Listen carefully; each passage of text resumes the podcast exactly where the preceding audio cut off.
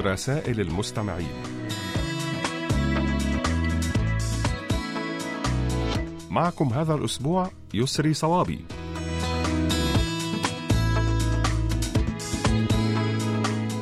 أهلا بكم أحبائي وأصدقائي في كل مكان. السلام عليكم ورحمة الله وبركاته. هيا نبدأ حلقة جديدة من برنامجكم المحبب رسائل المستمعين.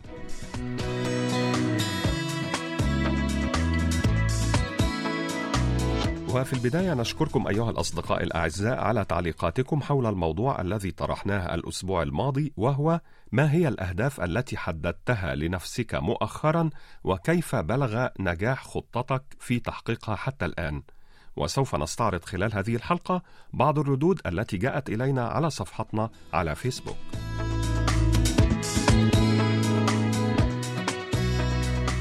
اكتبوا لنا أيها الأصدقاء على صفحة القسم العربي على فيسبوك وأيضا إذا كان لديكم مقترحات بأفكار ترغبون في مناقشتها عبر البرنامج أرجو منكم إرسالها إلى بريد القسم العربي أو إلى ركن رسائل المستمعين.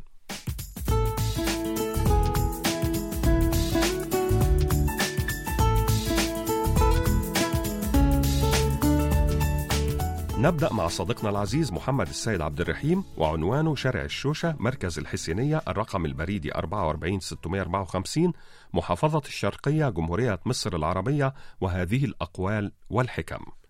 الأخطاء كالقش تطفو على وجه الماء فمن أراد اللؤلؤ فليغص إلى الأعماق. أرفع الناس قدرا من لا يرى قدره وأكثر الناس فضلا من لا يرى فضله. المرء إذا اشتد حياؤه صان مساوئه ونشر محاسنه. الصمت قوة للضعيف وإنقاص للأخطاء وإحكام للرأي. من تلمح حلاوة العافية هانت عليه مرارة الصبر. ليس بعارف من لم يكن غاية أمله من الله العفو. لا تكن داعيا للخير بقولك صادا عنه بفعلك. الابتسامة تعبير عالمي لا يحتاج لترجمة. من أسرع في الجواب أخطأ في الصواب. خير الأصحاب من دلك على الصواب. الغضب ريح تعصف بنور العقل. نواصل أحبائي مع صديقنا العزيز المستمع عمر حربيط العوني وعنوانه صندوق بريد 108 المونستير 5060 الجمهورية التونسية. ويقول في يوم الحادي والعشرين من شهر مارس من كل عام يحتفل الشعب الكردي حول العالم إلى جانب شعوب آسيا الوسطى والصغرى بعيد النوروز أو النيروز الذي يوافق رأس السنة عندهم وفق التقويم الشمسي. وقد تعددت الروايات حول أصل هذه الكلمة لكن الثابت هو أنها حسب اللغة الكردية تتألف من مقطعين نو زائد روز ونو تعني جديد وروز تعني يوم. فتأتي كلمة نوروز مجتمعة بمعنى اليوم الجديد.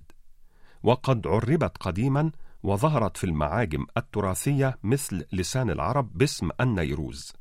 وتقول أسطورة كردية إنه قبل 2720 سنة تقريبا كان هناك ملك يحكم تلك البلاد اسمه سرجون ويلقب بالضحاك. وكان ظالما مستبدا لدرجة أنه كان يذبح كل يوم عددا من خيرة الشباب تنفيذا لوصفه من مستشاريه من أجل أن يشفى من مرضه. في ذلك الحين كان هناك رجل يعمل حدادا اسمه كاو تطوع لقتل هذا الملك الظالم وقال للناس إنه إذا رأيتم شعلة نار على قمة الجبل فهذا يدل على أن الملك الظالم قد قتل. وفعلا عندما حل الليل صار الكل ينظر للجبل إلى أن اشتعلت النيران على قمة الجبل الذي فيه قصر الملك الظالم وأشرقت الشمس وبدأ يوم جديد وأصبح هذا التاريخ يعرف باسم النيروز أي اليوم الجديد أو العهد الجديد. ومنذ ذلك التاريخ أيضا أصبحت شعوب إيران وتركيا والعراق وسوريا حيث يوجد الشعب الكردي وأيضا شعوب بعض بلدان آسيا الوسطى مثل أفغانستان وأذربيجان وقرغيزستان يحتفلون بهذه المناسبة. وقد قررت منظمة اليونسكو في عام 2010 إدراج عيد النيروز أو النوروز ضمن قائمة التراث الثقافي غير المادي للبشرية حيث يحتفل به ما يقرب من 300 مليون شخص في جميع أنحاء العالم. الذي يأتي في الربيع مع تجدد الطبيعة ويحمل رسائل فيها معان إيجابية كثيرة كالتفاؤل والحب والأمل والسلام. أحبائي وأصدقائي صديقنا العزيز عبد الإله إزو من مدينة الخميسات بالمملكة المغربية أرسل إلينا هذه الحكم ويقول حقيقة الأشخاص حولنا لا يعلمها إلا الله لذلك قل دائما اللهم دلني على من أراد بي خيرا ودله علي. إذا أحسنت لمن أحسن إليك فأنت البر الوفي. وإذا أحسنت لمن لم يحسن إليك فأنت الكريم الخفي. وإذا أحسنت لمن أساء إليك فأنت المؤمن الصفي. عند اكتمال القمر يفتح المحار صدفته وعندها يسرع حيوان السرطان ويضع حجرا ليمنعها من الانغلاق ثانية ويصبح المحار وجبة له. وذلك هو مصير كل من يفتح فمه أكثر من اللازم. التلذذ بالعطاء وقضاء حوائج الناس لا يعرفه سوى أصحاب الأخلاق الكريمة. عندما تتذوق الصعوبات في حياتك يصبح عقلك أكبر من عمرك بكثير. فكل أذى هو مستوى جديد من النضج ومن لا يتألم لا يتعلم. أخيرا ليس كل ما نفقده خسارة فالاستغناء عمن لا يدرك قيمتنا حياة جديدة.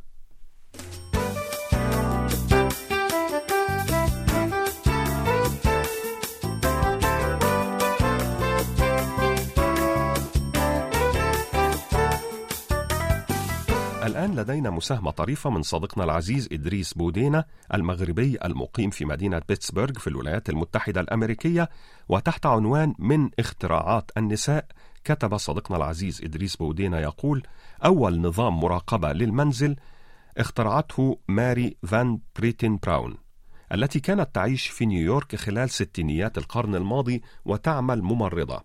فبالاستعانة بزوجها ألبرت براون فني الإلكترونيات صممت أول نظام مراقبة لتأمين المنزل ضد الغرباء وحصل الزوجان على براءة اختراع لنظام يضم كاميرا لمسح محيط المنزل وإرسال صور مباشرة لجهاز تلفاز في الداخل وجهاز راديو للتحدث مع الزوار لفتح الباب لهم أو للاتصال بالشرطة.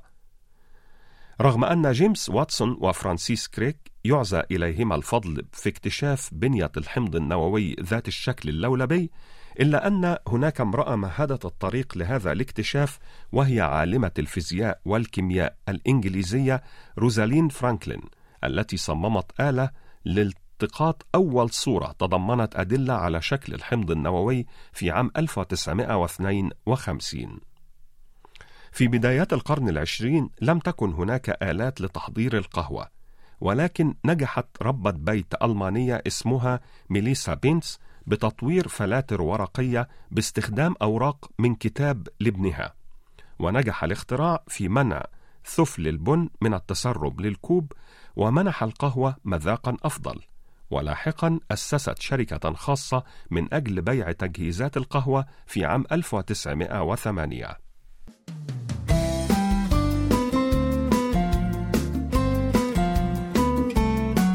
شكرا جزيلا لك يا صديقنا العزيز إدريس بودينا ونهديك ولكل الأصدقاء الأعزاء هذه الأغنية الكورية اللطيفة بعنوان رولين لفرقة بريف جيرلز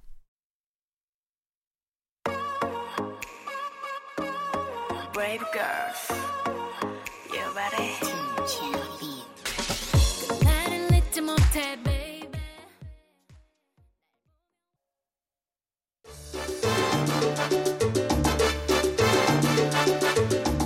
الآن إليكم أحبائي وأصدقائي بعض الردود السريعة عن رسائلكم.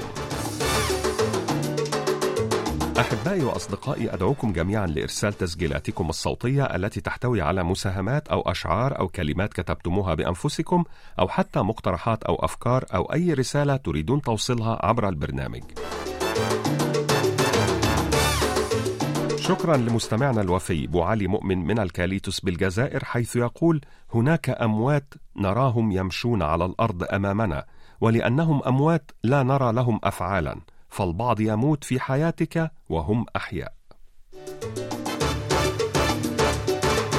وشكرا جزيلا للصديقة المخلصة والراصدة الرسمية أوج شيماء من العاصمة العراقية بغداد على هذه الكلمات الجميلة المنطق أن تعامله كما يعاملك الذوق أن تعامله كما يحب أما الحب فهو أن تعامله كما تحب أن يعاملك الشكر موصول للصديق العزيز عبد الله بوي من مدينة جوربيل بالجمهورية السنغالية على هذه الحكم. تواضع عن رفعة، وازهد عن حكمة، وانصف عن قوة، واعفو عن قدرة. أن تضيء شمعة خير لك من أن تنفق عمرك تلعن الظلام. أخيرا لا يحزنك أنك فشلت ما دمت تحاول الوقوف على قدميك من جديد. نواصل أحبائي وأصدقائي مع المستمع المخلص جدا ورفيق الدرب المتواصل عبد الرزاق قاسمي وعنوانه صندوق بريد 32 بني ثور ولاية ورقلة 30009 الجمهورية الجزائرية. ويحدثنا هذا الأسبوع عن اليوم العالمي لمرض التوحد الموافق ليوم الثاني من إبريل نيسان. ويهدف إلى التعريف ب والتحذير من مرض التوحد. تتمثل أبرز أعراض مرض التوحد في أداء حركات مكررة ونمطية بالأيدي أو الأصابع. مثل لف الأصابع بطريقة معينة أو اللعب باللعبة نفسها بشكل مكرر ونمطي ليس فيه أي تجديد أو تخيل. وكذلك الاهتمام بالأشياء المتحركة مثل المراوح وعجلات السيارات والاهتمام بتفاصيل الأشياء مثل نقاط في صورة أو حبة على الوجه فيديم المريض النظر إليها أو تحسسها دون اهتمام بالتفاصيل. ويعتقد الباحثون أن الطفل قد يصاب بالتوحد بسبب عوامل بيئية كظروف في الحمل والولادة أو نقص الأكسجين عند الولادة أو أخذ بعض اللقاحات أو نقصانها أو من خلال انتقال بعض الفيروسات والأمراض المعدية. وغالبا ما يأتي مرض التوحد بعد حمى شديدة وتساهل الأم مع ارتفاع الحرارة التي تتجاوز 40 درجة ثم بعدها يصاب الطفل بإعاقة وتخلف أو بالتوحد.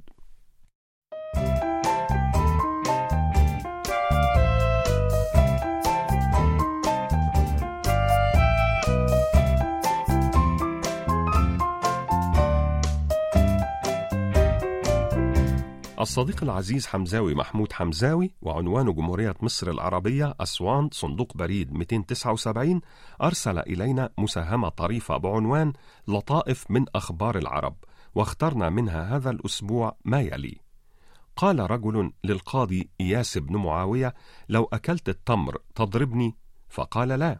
قال لو شربت قدرا من الماء تضربني؟ قال لا. قال شراب نبيذ التمر أخلاط منها. فكيف يكون حراما؟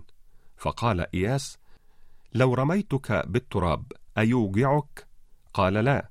قال لو صببت عليك قدرا من الماء أينكسر عضو منك؟ قال لا. فقال لو صنعت من الماء والتراب طوبا فجف في الشمس فضربت به رأسك فكيف يكون؟ قال ينكسر رأسي. فقال إياس ذاك مثل هذا. وكان الحارث بن عباد في حرب وأراد أن يظفر بعدي بن أبي ربيعة ليثأر منه وبينما هو في الحرب أسر رجلا فطلب منه أن يدله على عدي بن أبي ربيعة فقال له الأسير أتطلقني؟ من أسري إن دللتك عليه؟ فقال له نعم. فقال أنا عدي بن أبي ربيعة. فأطلقه الحارث وفاء بوعده. نواصل أحبائي مع رصيدنا الرسمي محمد بودوخة من الجزائر وهذه المساهمة الجميلة التي يقول فيها قام أحد العلماء بعرض لعبة على أطفال أحد القبائل الإفريقية البدائية حيث وضع سلة من الفاكهة اللذيذة قرب جذع شجرة وقال لهم أول طفل يصل للشجرة سيحصل على السلة بما فيها. وعندما أعطاهم إشارة البدء تفاجأ بهم يسيرون سوياً. ممسكين بأيدي بعضهم البعض حتى وصلوا للشجرة وتقاسموا الفاكهة اللذيذة. وعندما سألهم لماذا فعلوا ذلك بينما كل واحد منهم كان بإمكانه الحصول على السلة له فقط. فأجابوه بتعجب أوبنتو كيف يستطيع أحدنا أن يكون سعيدا بينما الباقون تعساء؟ وكلمة أوبنتو تعني أنا أكون لأننا نكون. فتلك القبيلة البدائية عرفت سر السعادة الذي ضاع من نفوس ترى نفسها فوق غيرها وضاع في جميع المجتمعات المتعالية التي تعتبر نفسها مجتمعات متحضرة. فالسعادة سر لا تعرفه إلا النفوس المتسامحة المتواضعة التي شعارها نحن وليس أنا.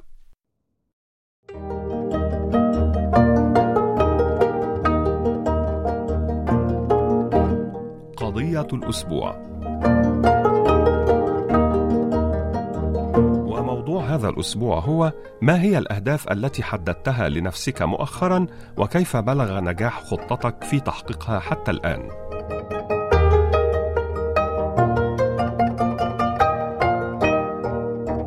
الصديق العزيز حمزاوي محمود حمزاوي من جمهورية مصر العربية يقول الأهداف التي حددتها أنهيت دراستي وعملت بإحدى الشركات وتزوجت وأنجبت بنتين وولد وتزوجت وقد تزوجت الكبرى والثانية إن شاء الله في الطريق بعد انتهائها من دراستها ومعي ابني إلى أن يستقل بحياته ثم أتفرغ لكتبي وإذاعاتي. آية تقول: لقد قمت بتحديد هدف لنفسي هذا الشهر، وهو أن أجتاز امتحان قبول كلية القانون وأبدأ بها دراساتي الجامعية، وفي الواقع لدي العديد من الأهداف، فالإنسان بطبعه لا يكتفي بشيء أو اثنين، لكن هذا هو الأبرز بينها.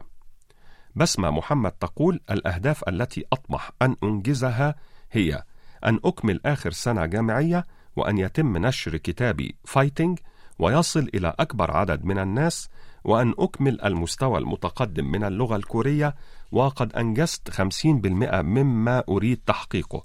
وإن شاء الله نطمح إلى المزيد من التقدم نحو الأفضل. أخيرا لدينا مشاركة من فاطمة الزهراء لعميش تقول أريد أن أتخرج من الكلية هذه السنة إن شاء الله ولأكون صريحة خطتي لا زالت متعثرة ولكن آمل أن يكون القادم أفضل.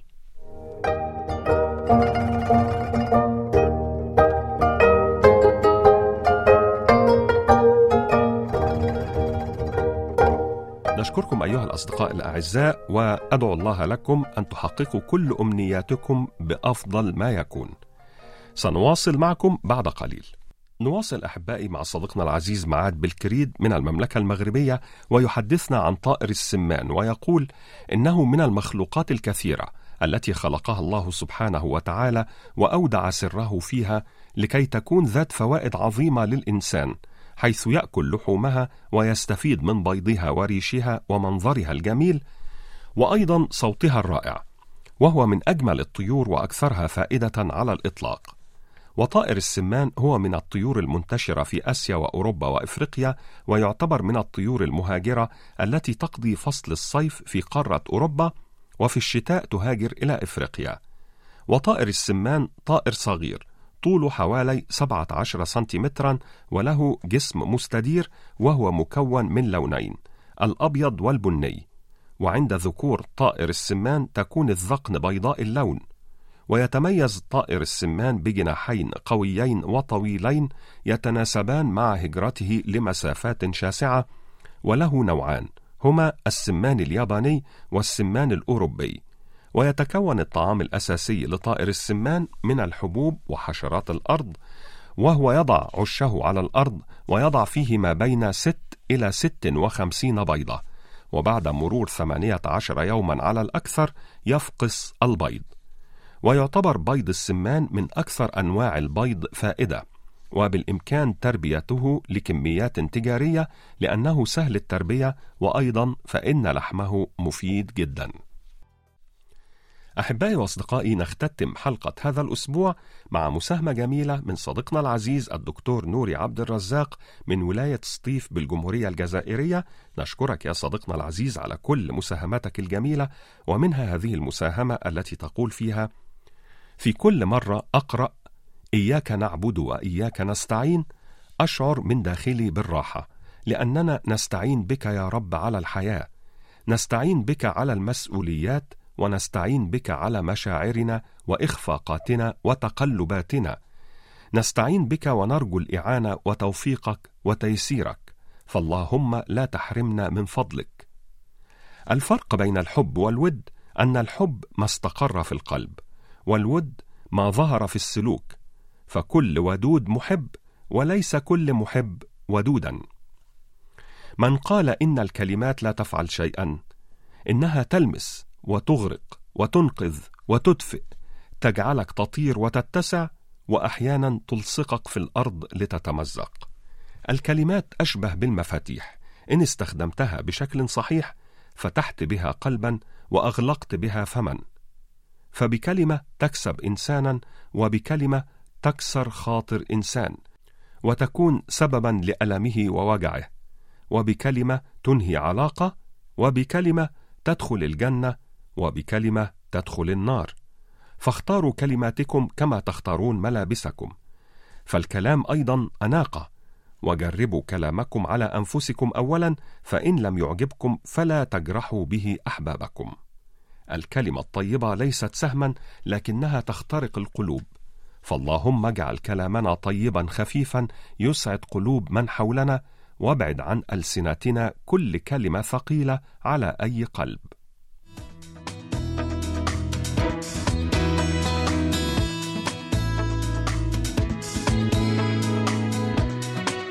بهذه الكلمات الجميلة نكون قد وصلنا أحبائي وأصدقائي إلى ختام حلقة هذا الأسبوع من برنامجكم المحبب رسائل المستمعين.